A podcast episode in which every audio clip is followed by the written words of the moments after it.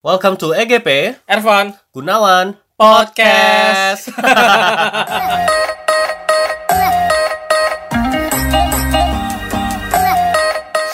Um, guys, bagi yang belum pernah dengerin atau ini mungkin um, episode pertama yang kalian dengerin, uh, please scroll down gitu ya. Kita ada beberapa episode kok. Ada beberapa Ini kok. bukan episode pertama kita.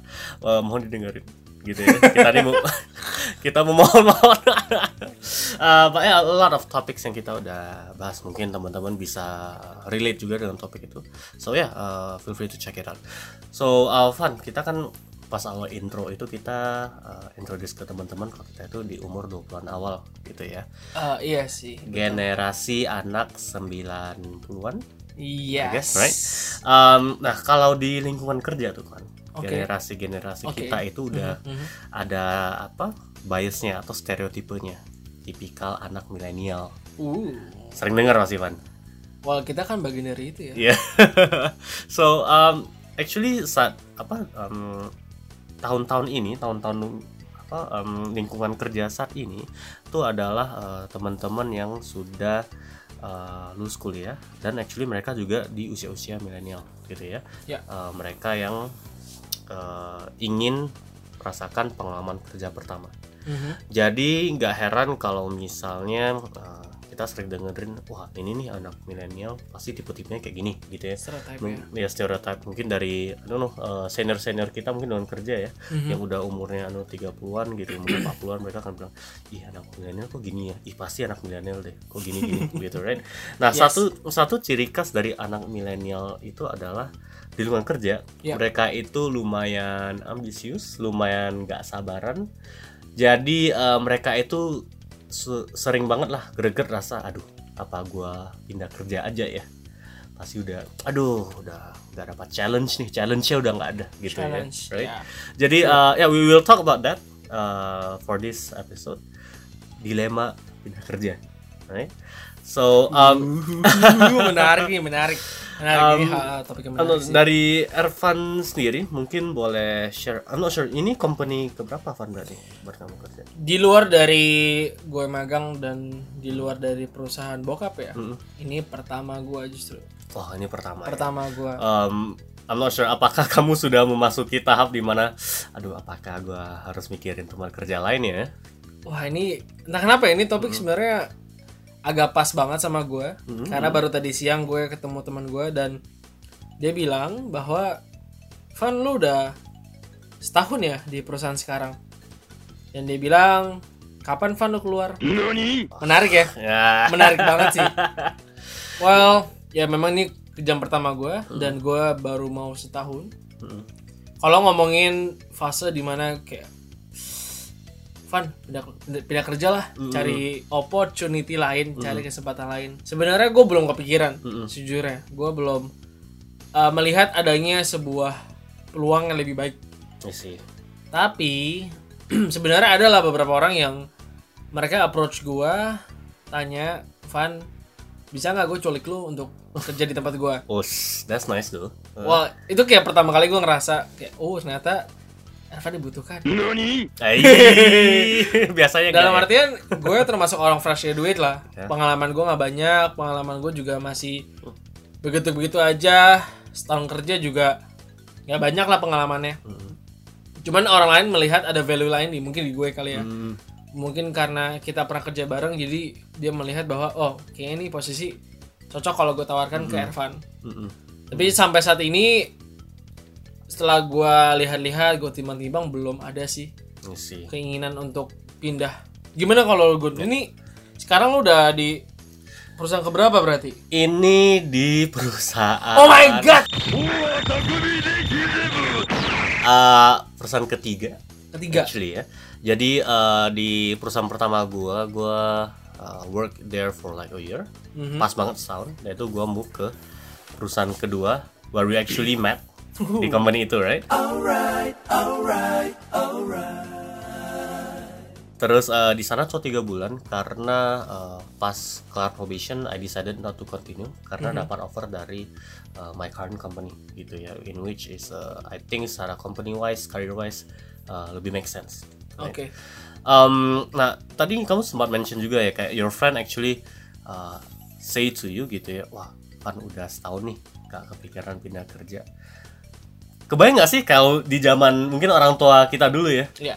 ngomongin eh udah setahun nih kamu nggak pikiran kerja eh, pindah kerja like itu bakal impossible untuk kedengar karena orang dulu tuh bukan orang dulu sih teman-teman yang mungkin generasinya bukan generasi milenial setahun itu nggak ada apa-apanya men kayak they they are able to commit to one work Yeah. for several years dan mereka memang mencari jenjang karirnya di sana Yeah. gitu right Iya.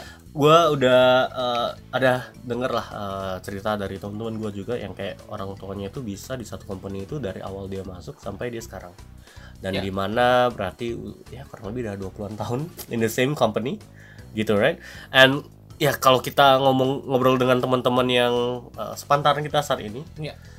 kayak tanya are you willing to stay in the company for 20 plus years rata-rata pasti kayak gila absurd banget lu ya nggak mungkin lah gue stay selama itu ngapain Dasar monyet bau kadal bintit muka gepeng kecoa bunting babi ngepet dinosaurus brontosaurus Emang hidup gua cuma gitu-gitu aja. Man itu kayak totally whole different world ya dengan yang ada kita saat ini. Yap, kayak yap. ya sebenarnya yang temen gue bilang kayak setahun aja udah dianggap lama banget. Padahal for me personally I say one year is a, a good year. A good year dalam arti kurang lebih harusnya kamu udah bisa dapat uh, gambaran kerjaan kamu ngapain sih, Mhm. organisasinya gimana sih. Tapi setelah setahun itu adalah masa di mana actually kamu bisa explore okay, a lot of other new challenge atau mungkin kamu justru baru diberi kesempatan oleh lead kamu atau manager kamu untuk uh, for another whole new position gitu right? Jadi uh, ya one year mungkin dulu gue rasa one year kayak, kayak cukup lama tapi so far kayak masih bentar ya mungkin one and a half or two years ah, itu mungkin baru kayak saat yang tepat bisa consider. Nah Van kalau menurut lu sendiri apa aja sih yang perlu dikonsider uh, jadi pertimbangan ya? Kayak uh, oke kayaknya ini saat yang tepat untuk gua move apakah mungkin kayak dari salarinya atau dari lingkungan temen lu yang mungkin gak asik lagi atau bos lu yang kayak ih rese nih orang gitu Well, basically gue belum pernah pindah kerja. Jadi ini lebih kayak pemikiran idealis gue lah. Ketika gue mau pindah kerja, apa yang akan apa yang akan menjadi uh, acuannya? Mm-mm. Pertama pasti lebih ke salary ya. Mm-mm. Mm. Kita bicara untuk ke depannya kan pengen pasti ada keinginan untuk menjadi financial independent. Mm-mm.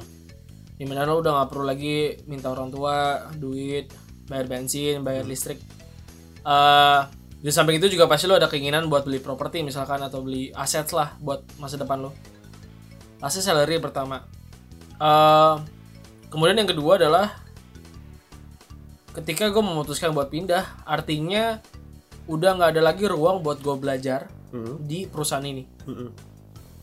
karena gue dulu juga pernah dinasehatin sama salah satu teman kantor Mhm. ya di kantor kita sebelumnya Mm-mm. dia bilang kenapa dia pindah dari kantor sebelumnya walaupun posisi dia itu saat itu udah kayak macam-macam kayak asisten manajer gitu deh Oke. dia pindah ke startup yang jelas Mhm. karena dia melihat di situ gue bisa belajar banyak yang baru Mm. kayak well I believe startup have a lot of challenges lah Mm-mm. Eh, begitu juga dengan pemikiran gue kalau gue udah memutuskan untuk pindah artinya di tempat itu udah gak ada lagi tempat gue buat belajar sih.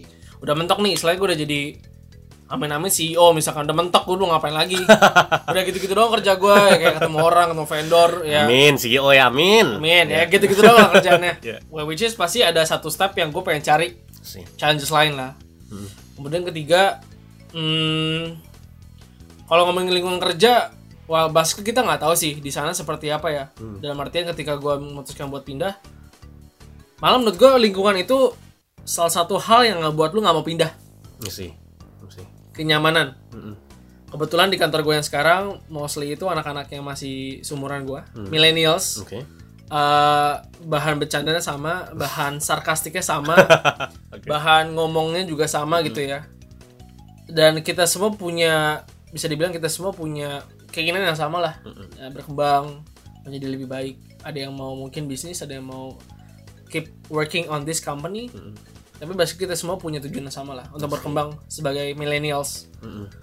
dan Mm-mm. sebuah kesulitan sih sebenarnya kalau misalkan kita ngomongin soal lingkungan ya ketika udah nyaman sama sebuah perusahaan mau bosnya kayak tai mau teman-temannya maksudnya divisi lain biasa umumnya ya Iya. stereotype nih Mm. biasa divisi paling dibenci kan HRD nih Oke. HRD biasa paling dibenci karena ya apa pun pasti berbenturan sama mereka lah Mm-mm. peraturan mereka yang buat Mm-mm. kita ngelanggar pasti ditegur mereka Mm-mm.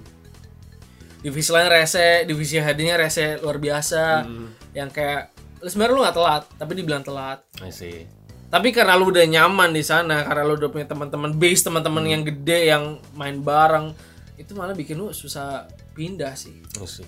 Oke. itu dari gua sih. Jadi ya pertama masalah Financial, salary ya. financial thing security lebih kayak security lah. Security second lebih ke ada sih ruang untuk gua belajar? Gitu. Yang ketiga kalau ngomongin soal lingkungan pasti akan seperti itu. I see. kalau lu gimana gun?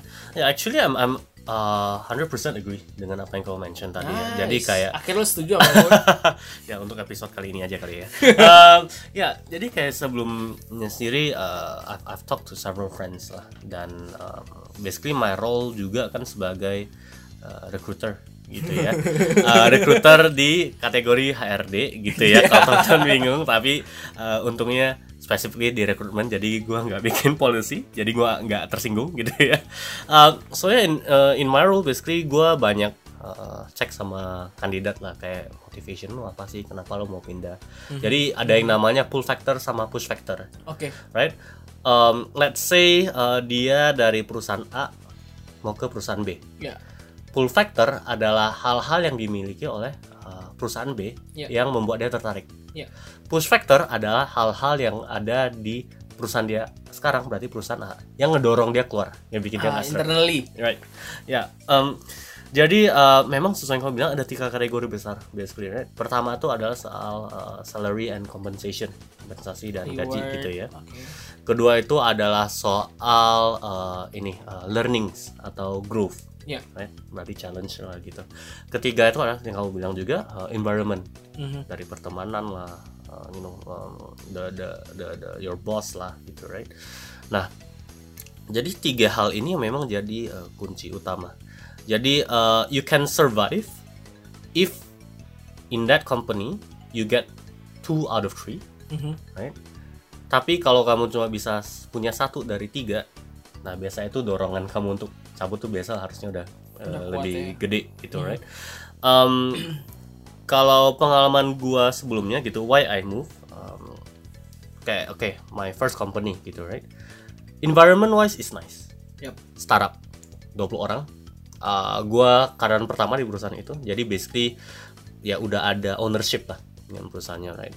Cuma setelah setahun gua realize kayak oke kayak secara challenge-nya kok kayak nggak ada groove karena di saat itu gua nggak ada manajer yang memang khusus di HR dan gua tertarik ke HR right? Hmm. jadi sebelumnya gua otodidak jatuhnya itu pertama kedua adalah soal salary gua rasa salarynya nggak bisa ngehidupin gua right? in, in my current uh, condition kayak gitu oke so that's why uh, I move gitu right sampai akhirnya di company ini yang uh, so far tiga tiganya ke fulfill right? Oke. in terms of the cash uh, in terms of the work the challenge gitu ya and in terms of the uh, environment nah um, I believe teman-teman juga bisa menggunakan tiga uh, aspek ini ya untuk menjadi pertimbangan kalau misalnya teman-teman mau um, pindah kerja pindah kerja gitu for right another opportunity Yes, like consider aja kira-kira saat ini yang bikin teman-teman gak nyaman tuh apa sih?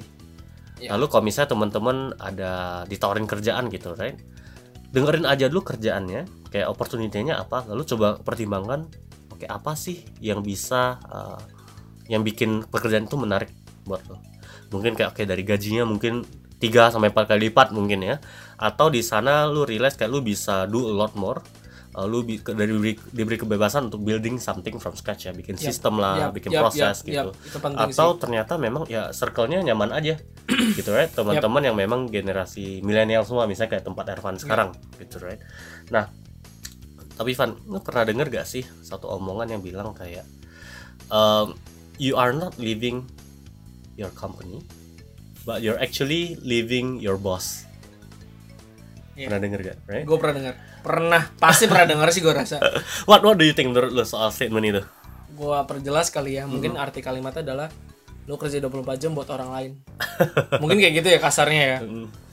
benar gak kalimat gue Um, mungkin lebih ke specifically kalau lu cabut itu uh, bukan karena lu nggak nyaman sama perusahaan yang lu kerjain tapi lebih ke karena bos lu Oh. ya actually ke sana Oke, berarti gue salah.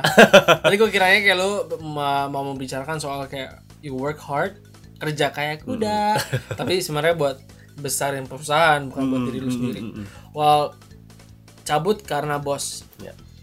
Jadi kayak uh, reasoningnya adalah meskipun lu bilang kalau itu karena salary-nya nggak cukup, karena nggak ada challenge, karena lingkungannya nggak bener gitu. Tapi sebenarnya Indian kalau kita tarik ke belakang itu semua karena your boss. What What do you think about this statement?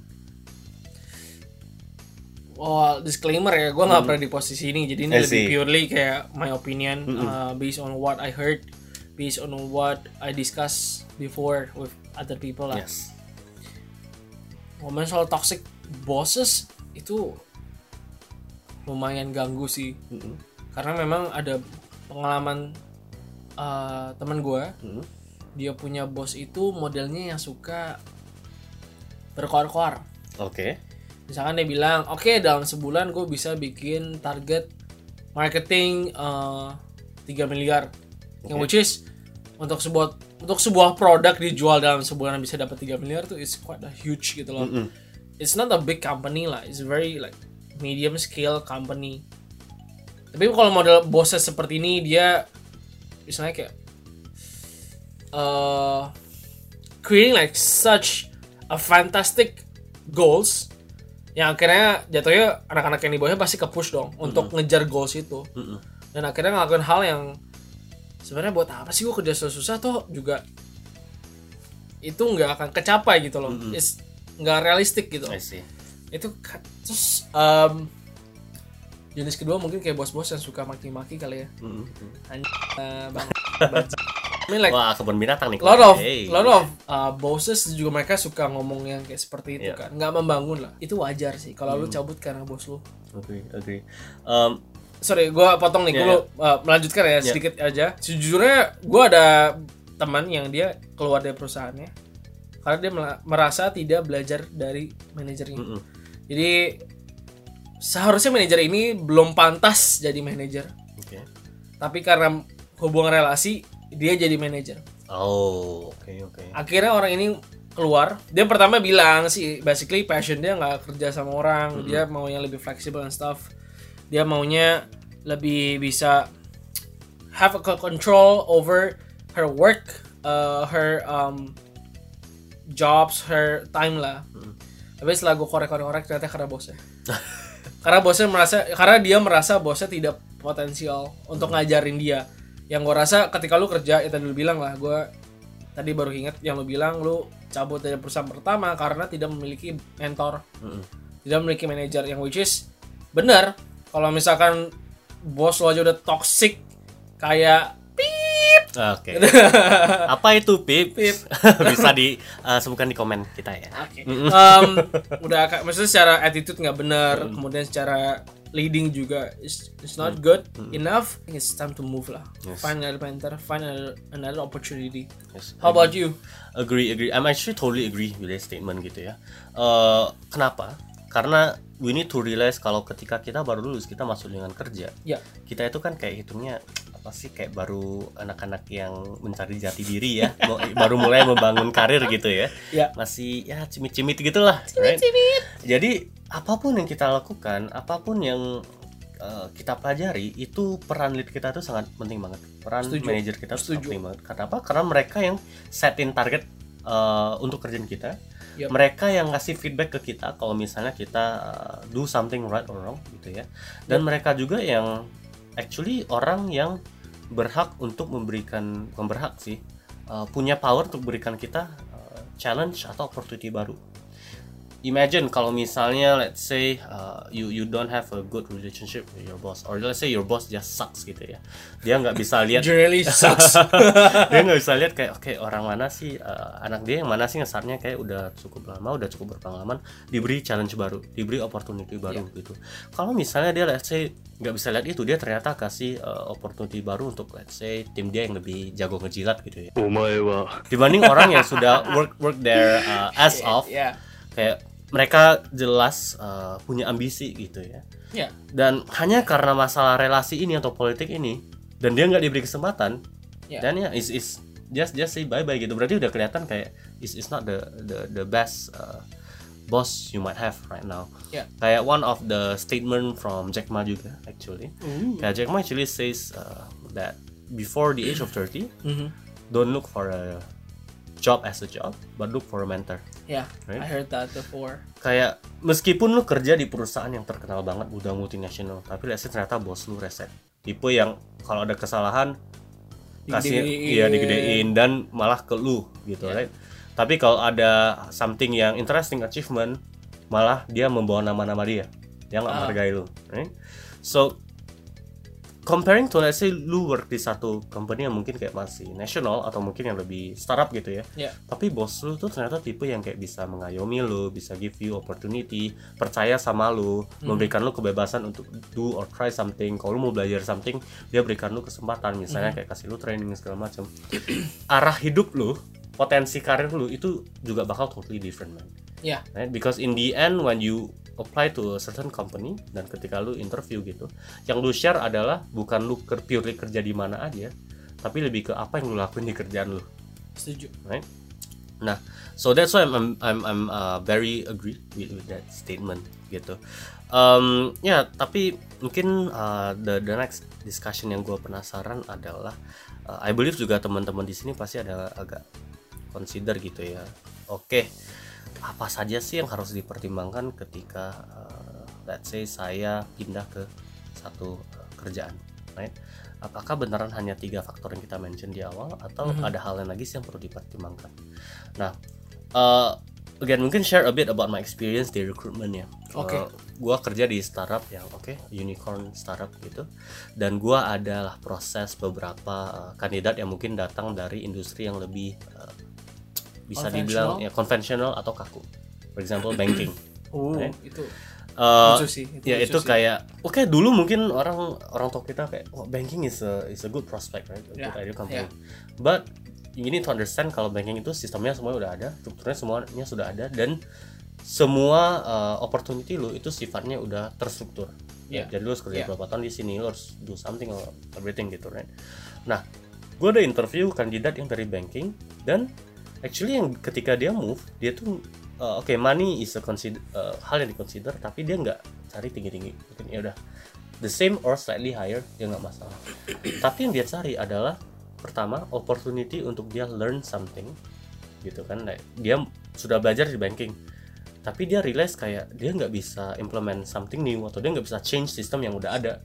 That's why dia join startup untuk dia mau implement apa yang dia pelajari. Ya. basically nggak hanya jalanin uh, SOP tapi dia beneran ngebangun SOP itu sendiri Ya. itu opportunity yang nggak bisa dia dapat di uh, kerjaan dia Ya.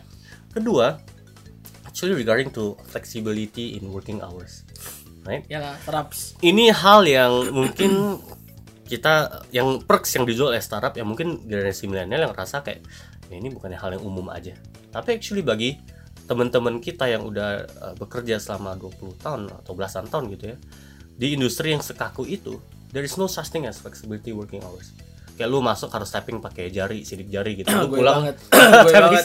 gue banget. untuk gue gue banget. enggak man kayak those things yang mereka rasa kayak gue butuh flexibility working hours kenapa karena gue udah berkeluarga Ya. gue mau seimbang hidup gue antara kerjaan dengan keluarga gue atau main dengan anak gue let's say Ya. jadi uh, they are willing to take that move uh, so that you know mereka bisa se- secara fleksibel oke datang ke kantor jam berapa pulangnya misalnya bisa jam berapa atau mungkin Ya. bisa kerja dari rumah Ya. gitu right Uh, mereka mau uh, mereka realize kalau hidup mereka tuh bukan untuk kerjaan tapi mereka untuk let's say their own uh, business yang mereka sedang kembangkan atau Ya. keperluan sendiri let's say mereka harus temenin orang tua mereka atau uh, ya itu mau melihat anaknya tumbuh dewasa Ya. gitu right so what what, what do you think Van apakah uh, apakah ada hal lain yang perlu dipertimbangkan sih selain you know uh, gaji karir um, what else lingkungan Tempat belajar. Mm-mm. apakah ada hal lain lagi sih yang bisa dipertimbangkan Hmm, gue sih sejujurnya nggak gitu kepikiran ya. Mm-mm, mm-mm.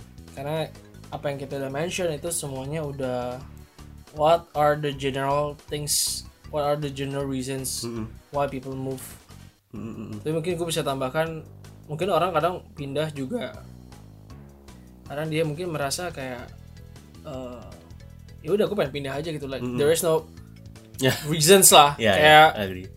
ya gue pindah aja bahkan menurut gue kadang ada orang yang mau pindah cuman gara-gara oke gue nggak mau dicap sebagai pegawai abadi Oke, oke. like you know when you kayak dulu gue pernah uh, kerja gitu uh, sampingan lah Mm-mm.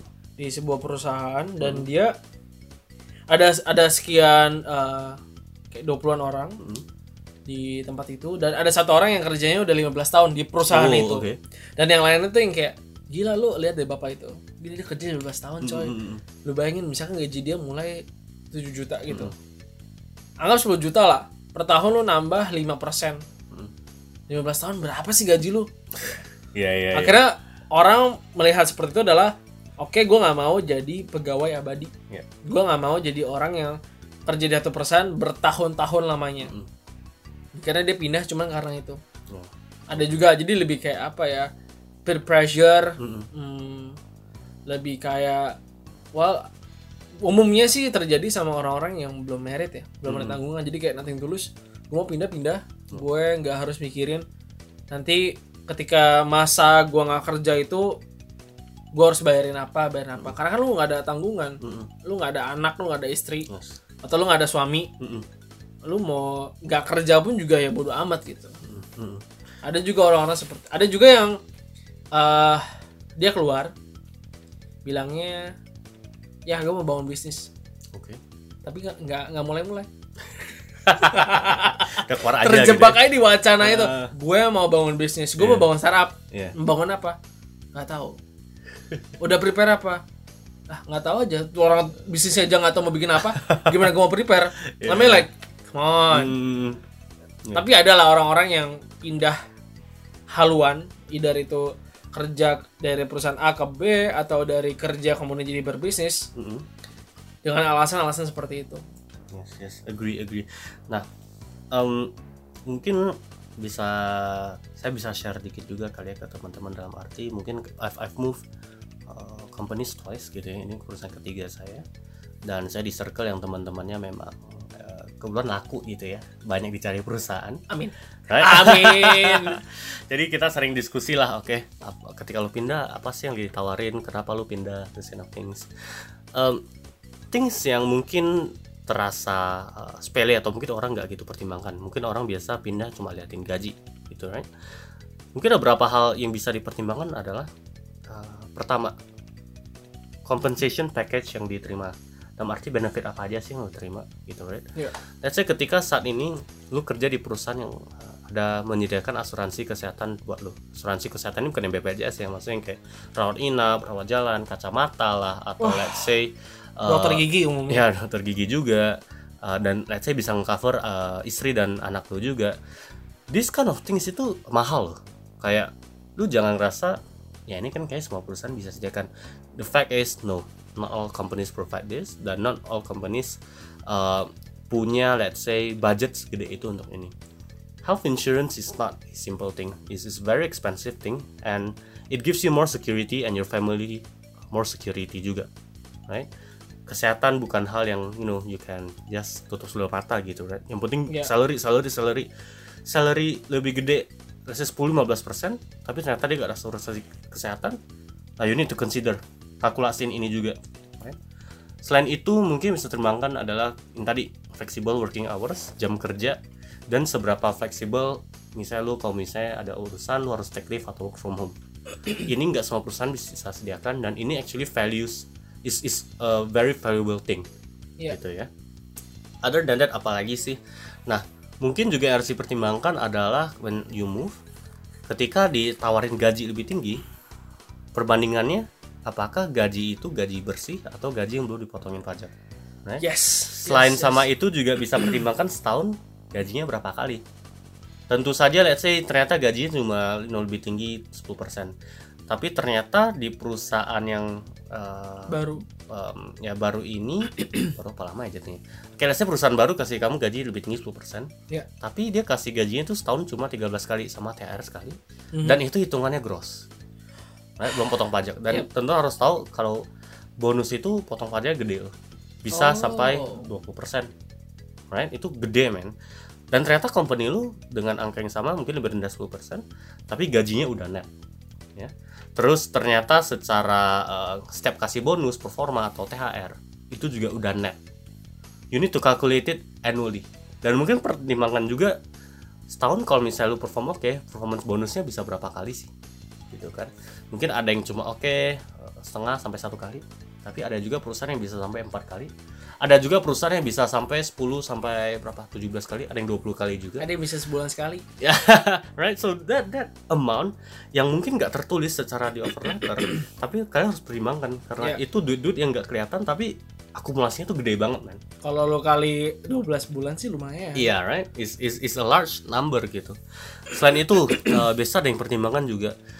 Oke, kalau misalnya saya pindah ke tempat eh, baru nih. Let's say saat ini gua di eh, Jakarta Barat, Oke. lingkungan yang banyak kos-kosan untuk anak kuliahannya. Ah, Terus kantor gua di eh, Jakarta Barat juga. Jadi gua tinggal ngesot nyampe. Iya. Right. Terus ternyata kantor baru lu ada di let's say wah, Jakarta Selatan. Iya. Yang di mana lingkungannya itu eh, perkantoran semua Iya. kosannya itu udah harga kosan kantor di mana bisa mungkin 50 sampai 100% lebih mahal dibanding kosan yang lu tempat tinggal kuliahan. sekarang Ya, right Kalau Jakarta Barat banyak anak kuliahan sih. yes right agree right terus pertimbangan juga terus transportasi ke sana gimana lu harus bayar transportasi lagi mungkin saat lu tinggal jalan kaki ternyata itu harus naik transportasi lagi terus kalau let's say lu decide to stay di kosan yang sekarang gitu ya yang di Jakarta Barat untuk kerja di Kuningan pertimbangan juga ketika lu pulang pergi itu lu bisa tua di jalan dan lu bisa stres di jalan right? Itu yang hal yang kayak hal-hal kecil yang mungkin orang kadang take it from granted gitu ya. Tapi Indian itu bakal ngimpact banget untuk decision lu untuk move atau enggak. Hal lain adalah coba cari tahu apakah lingkungan itu lingkungan yang punya prospek untuk terus grow atau enggak. Mungkin Ervan juga pernah cerita sama gue juga right? Kayak eh, ada startup yang oke startup banyak gitu tapi startup tuh sekedar startup nggak jelas ke depannya itu bakal prospek atau enggak Iya. atau jadi bisa tutup aja Iya. right? Dan ya in our previous company kita ngerasain itu untungnya bukan untung sih ya isi setting gitu, right?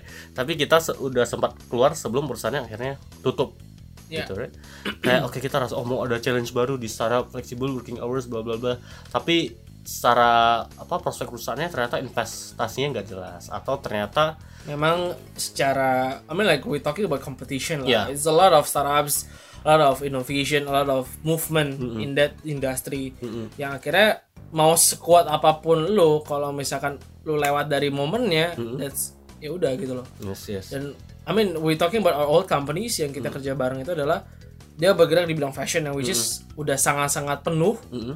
E-commerce, Yeah. marketplaces, Yeah. toko offline berubah jadi online itu a lot of competitors, a lot of similar produk lah, Yeah. basically. Yes, itu juga salah satu mungkin jadi apa ya istilahnya salah satu weaknesses agree yang akhirnya membuat perusahaan yang dulu kita kerja ini akhirnya tutup. ya di mana kita perusahaan itu di sedang di industri e-commerce yang perusahaan-perusahaan itu pada bakar duit untuk ini. Yes, semakin yes. tajir lu ya lu semakin bisa survive. Semakin lu nggak dapat duit nggak profit ya lu mati tinggal tunggu mati aja. Gitu right? Um, and the other thing yang bi- untuk relevan sama ini juga pertimbangkan adalah ketika oke ditawarin nih perusahaan A gitu right? Ya. coba cari tahu siapa CEO-nya siapa C levelnya atau Ya. siapa foundernya. Ya. terus apakah orang ini sudah punya pengalaman atau sudah punya nama di industri startup sendiri? Ya, yang semakin bisa menggaransikan perusahaan ini bakal terus berkembang atau bakal tinggal tunggu tutup doang. Right? So this kind of research yang teman-teman juga perlu lakuin gitu. Jangan cuma sekedar oh duitnya lebih gede nih. Tapi ternyata kerjanya cuma dua bulan karena setelah itu lu di cut off atau perusahaannya tutup. Kayak man harus reset hidup lu lagi gitu kan. ya, setuju. So is is a thing yang uh, need to be considered lah. Um, Van, what do you think about ini uh, when people uh, say that oke kalau ada tawaran kerjaan nih, udah ikutin interviewnya dulu aja, coba deh nego gaji mana lu bisa uh, lihat value lu sebenarnya berapa. What, what do you think? Atau lu lebih tipe yang kalau nggak mau kalau nggak ada ide untuk pindah jangan pindah deh itu kayak melecehkan moral komitmen gua atau loyalitas gua. What do you think? gua gua gua kayak lebih anak pertama kali ya. Oke oke.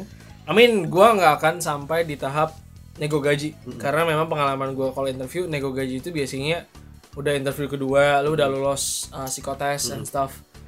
Eh, tapi kalau menurut gua sih kalau lu dapet tawaran kerja basically just go for it. Go for the interview. Mm-mm. kalau emang lu nggak berminat just go for the interview lah. First lu ngelatih lagi cara lu interview Ya, agree. how to behave how to answer questions. Eh, itu juga nge-train how you brand yourself lah dengan sekarang lu yang udah punya pengalaman kerja dengan lu yang dulu baru lulus baru kayak ya anak baru di interview kan pasti beda ya pembawaannya beda cara lu jawab juga pasti beda. Lebih kayak training lah. Tapi kalau misalkan sampai untuk tahu value lu di mana wow. Gue belum kepikiran sih karena sejujurnya eh, menurut gue untuk nge-value diri lu sendiri dengan uang ya itu agak susah sebenarnya. Hmm. Gue pribadi merasa seperti itu misalkan eh, secara umum orang bilang kayak kalau lu lulusan lokal harga lu sekian Mm-mm. kalau lu lulusan luar harga lu sekian Mm-mm. tapi ketika lu di lapangan kerja lu ajuin angka sekian yang harusnya adalah gaji stereotip lu Mm-mm. orang bilang kayak oh enggak gaji lu sebenarnya segini I see. gitu loh itu yang gue alamin dulu maksudnya adalah kayak oh lulusan Singapura gaji dua digit misalkan. Oh basically ketika gue minta dua digit nggak akan dikasih gitu loh. Lu tuh anak baru nggak Yes, mungkin dapat dua digit gitu. Yes. Eh, jadi kalau misalkan memang lu mau interview dan lu mau tahu value lu berapa agak-agak aneh sih menurut Iya gua. sih. maksud gua lu udah sampai ngomongin gaji dan lain-lain akhirnya lu nggak jadi. Itu juga agak well et, gua nggak tahu secara etis nggak etisnya seperti gimana cuman secara hati gua itu agak agak nggak enak aja. See. nggak enak aja sama recruiter yang udah ngomongin waktu yang udah dia udah menyisikan talent talent lain. Mm-mm. kayak misalkan ada empat terus dia udah mulai filtering nih. Mm-mm. yaudah gue pakai Ervan buat interview lagi buat nego gaji. Ternyata gue gue cancel. See. nah maksudnya tiga orang lainnya ini malah kasihan. Mereka yang benar-benar butuh kerja gitu loh. Kalau gue sih lebihnya seperti itu. Kalau lu gimana gun? Oke. Kalau gue lebih prinsipnya I need to see the company first sama role-nya. Jadi sebelum misalnya ditawarin kerjaan gitu ya. Dan dia langsung kayak oke kirim boleh minta CV-nya nggak atau saya langsung undang interview ya. Gue nggak akan ke sana dulu, gue bakal bilang ke dia, boleh nggak kita ngobrol dulu, gua, buat gue tahu kerjanya apa, company lu sedang di tahap apa, dan emang potensinya gue bisa belajar apa di sana. Ya. Right? Jadi before wasting everyone's time, mending kita waste a bit of time di sini untuk cari tahu dulu sebelum kita make decision. Nah, dari sana baru gue lihat nih kalau perusahaannya emang gue rasa oke kerjanya oke gue baru mau lanjut. Kalau enggak dan enggak jelas gue enggak. Sama sekali enggak bisa bilang sorry no mungkin uh, hopefully you can find uh, other candidates. Kalau ternyata tertarik nih mungkin oke let's say 50-50 gue sih ada feel kayaknya enak nih perusahaan tapi gue nggak tahu. Tapi ya udahlah boleh gue cek mana tahu uh, saat gali lebih jauh oh ternyata lebih oke. Nah ini adalah jenis company yang gue bakal datengin aja untuk interview ngobrol lebih jauh dan kalau ternyata cocok gue cek salary-nya. Cek salary dalam arti di sini I can say ya the the, the negative thing lah. Di masa saat ini employee itu ngerasa tervalue dengan salary yang mereka dapat. Setuju Right. setuju. kayak di company sekarang lu dapat salary A gitu ya tapi ternyata pas lu ngobrol-ngobrol lain ke tempat lain gitu ternyata salary lu B lebih tinggi gitu lu kan bakal mempertanyakan apa gue yang underpaid atau gimana gitu kan ini yang bisa jadi bekal lu juga untuk pegangan lu untuk tahu kalau sebenarnya value lu di mana dan mungkin pas lu ke company lu lagi ada masa di mana lu bisa one on one sama lead lu, lu mungkin bisa ngobrolin soal ini apakah ada opportunity untuk salary raise atau new challenge Ya, di sana ya. right? ya right now the the you know the shitty things about working working life ya adalah kalau lu cuma di company lu yang tadi lu bilang right kayak paling berapa sih naik gaji like Ya, 10% naik berapa doang. ya kalau performance bagus sih 50% kalau promotion mungkin bisa 20-an 30-an persen tapi kan lu nggak selalu promote kan tiap tahun gitu right hitungannya nah jadi orang lebih cenderung mindsetnya berpindah karena ya kalau lu pindah lu bisa dapat uh, gaji lebih tinggi 30% for example right Ya. Terus lu dapat ah, challenge baru opportunity baru posisi baru right? title baru di Ya, mana lu nggak ya. usah nunggu lama-lama di perusahaan sekarang untuk diberikan title itu. Jadi dengan environment seperti ini perusahaan juga harus hati-hati nih. Employee yang bagus you should always uh, have a one on one with them check their condition check their status ngobrol sama mereka uh, lead sama employee maksudnya untuk tahu saat ini statusnya di mana sih? Mereka masih seneng nggak sih? Atau mereka udah butuh challenge baru atau mereka ngerasa salarinya nggak cukup ini hal yang untuk make sure dari sisi perusahaan to make sure employee uh, kalian itu akan selalu merasa terappreciated dan employee bagus tetap stay. Ya. Kalau enggak ya wajar aja employee cabut right? Again dimensionin tadi employee ada consider berapa hal juga right? Beberapa Yeah. faktor di perusahaan dia sekarang gitu. So yeah what, what do you think guys about this? Like apakah kalian ada mempertimbangkan aspek lain mungkin ketika uh, ingin pindah kerjaan atau nge-evaluate your current uh, apa current role gitu ya. Di mana kalian sedang dilema mungkin ditawarin kerjaan. Atau um, you guys lebih tipe yang kayak enggak lah gue komit aja sama perusahaan gue gue nggak akan kepikiran untuk pindah-pindah kerjaan. Um, yeah so please please, please share share with us right uh, about this. Uh, it's, it's always an um, apa uh, nice discussion kalau kita ngomongin soal pindah kerjaan. Banyak lah orang biasa pindah hanya karena ya gue mau merit nih gue harus ke- baru gue mau mention baru gue mau mention soal gimana? itu. Gimana merit kenapa nih Van? Well I don't know kayak um, secara legally Mhm. emang dulu katanya nggak boleh nih satu perusahaan ada merit. Mm. tapi yang terakhir gue dengar dari HRD gue Hmm. bilang bahwa secara legal sebenarnya udah boleh. I see.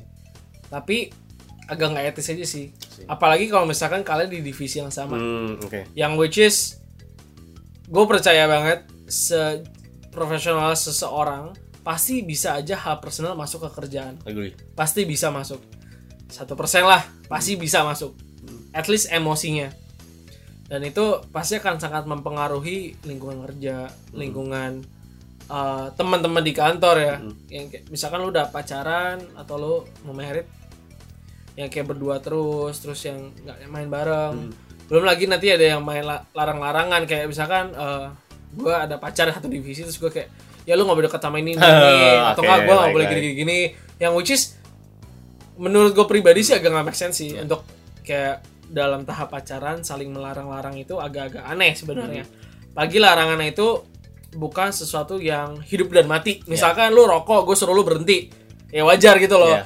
Lu sering minum, gue suruh lu berhenti itu wajar. Cuman kalau misalkan ya lu berhenti berteman sama Gunawan, kenapa? Ya gue cemburu aja. Kayak what? Kayak Iya, what iya, gitu iya. loh. Kayak gue nggak ngerti itu di mana. ya Poinnya itu di mana. agree agree Ya, tapi kalau misalnya ngomongin udah merit, ya secara voluntarily biasa akan pindah. Hmm. Karena pada akhirnya mereka juga pasti tahu sih kondisi seperti itu tidak bisa atau tidak bisa memaksimalkan eh, ruang lingkup kerja yang eh, apa sih namanya? Comfortable? Nggak Hmm. juga sih. Ya lebih nyaman lah. Agree. gitu. agree sih. So um, ya bagi teman-teman yang mungkin saat ini jodohnya atau gebetannya itu lagi di tim yang sama atau di kantor yang sama coba cek pertama ya regulasi, dari Regulasi, kantornya regulasi. dulu gimana. Kedua coba mulai pikirin deh kalau udah ke status lebih lanjut drama di kantor Wah, gimana tuh? my God. kalian nyaman atau enggak gitu ya cepat guys sebelum uh, terlambat ya Hal pertama yang pasti lo rasakan adalah or- mulainya orang-orang banyaknya orang-orang yang mulai uh, bicarain lu. Nah. You know like gila tuh orang pacaran kok di kantor banget sih. Kok gini banget sih, kok gini banget sih. Mean, like kalau lo mau pacaran, kalau mau pacaran di Yeah. kantor, at least at least beda divisi aja deh. oke Beda divisi deh. agree agree kalau gitu um yeah I guess that's that's all uh, for us untuk sesi kali ini uh, it's an interesting uh, discussion coba refleksiin aja teman-teman soal ini ya mana tahu bisa dapat jawaban hidupnya but yeah I guess that's from us then we'll see you guys then on the next episode Alright, Bye-bye. see ya.